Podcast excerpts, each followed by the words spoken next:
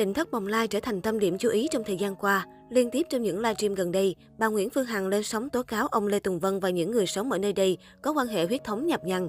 Bên cạnh đó, nữ CEO còn cho rằng họ trục lợi trên tiền từ thiện, lừa dối dư luận.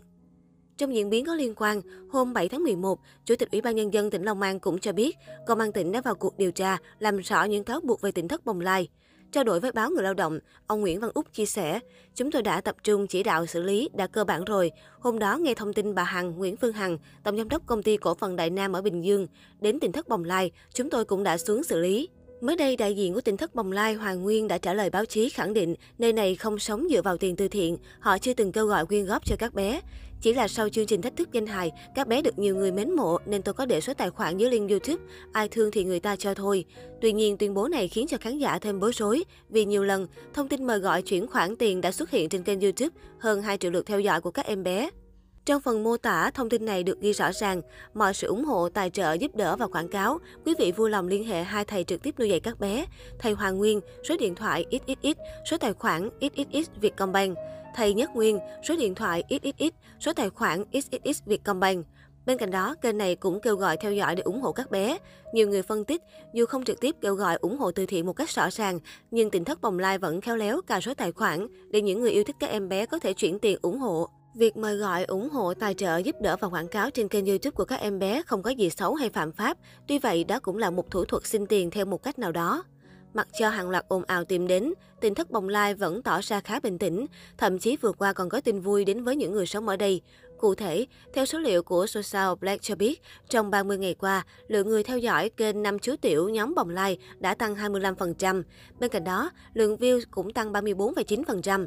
Như vậy, số tiền tỉnh thất bồng lai thu về được mỗi tháng có thể lên đến 7,2 nghìn đô đến 115,5 nghìn đô.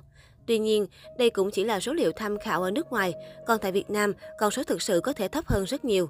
Trước đó, hồi đầu tháng 11, kênh YouTube Năm Chú Tiểu nhóm Bồng Lai đã đạt thành tích 2 triệu lượt theo dõi. Những người sống tại đây thông báo thêm, kênh YouTube phụ của mình cũng sở hữu hơn 100.000 lượt đăng ký, có nút bạc sau khi thành lập không lâu.